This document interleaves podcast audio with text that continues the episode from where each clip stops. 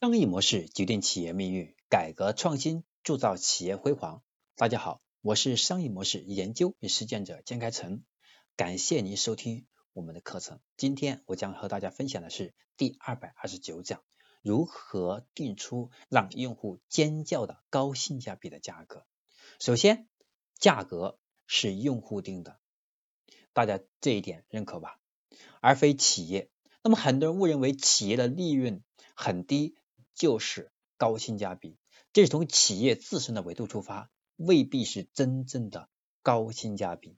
真正的高性价比其实是用户觉得这个价格购买这款，对吧？这个价格来购买这款产品很值，所以很值怎么体现出来？这非常关键。所以真正决定产品价格的是用户愿意花多少钱，很重要哦。价格不是你想卖多少钱，是用户愿意花多少钱来购买。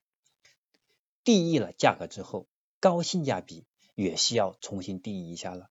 高性价比不是企业的利润很低，而是企业定价低于用户的期望。那么小米曾经提出一个理论，定价要低于让用户尖叫。它的公式是价格小于或等于用户期望值的一半。当价格低于用户期望值的一半或者更低的时候，用户就会尖叫。用我们常说的话来说，就是叫半价以下。用户期望值往往是用户日常积累的价格常识。一方面呢，那些占据垄断地位的厂商制造出的产品价格很容易被记住；另一方面呢，它是模糊概念，在很多在很多的市场，用户对产品价格的理解。不是和某一个品牌建立联系，而是了解其大约多少钱。这个大约多少钱，其实约等于这个产品的平均价格。用户期望值的数据是可以定的，只要你去研究用户的交易数据，这就是电子商务的优势。它可以根据大量数据随时调整出价格和营销策略。那么，综合上面，我们就能了解到，高性价比未必就是便宜。就是没有利润，而是一种对比。我们不要把高性价比与低利润对等起来。高性价比有可能会带来更高的利润，比如苹果手机，对吧？比如我们今天想买一个杯子，我的期望值是买一个两百块钱左右的保温杯，最后发现有款保温杯非常好，但其实我只花了六十块钱就购买了，比我想要的杯子会更好。那么这就是超预期。那如果今天我想买一款杯子，是两百块钱左右，但这个杯子这就是两百一十块钱，那往往我不会购买，哪怕仅仅十块钱我付得起，我也不会购买。这叫已经超越了用户的心智钱，这个叫心理钱包。那反过来，如果回到刚才说的杯子，如果说是这个杯子非常好，但是价格只有我预定价格的一半以下。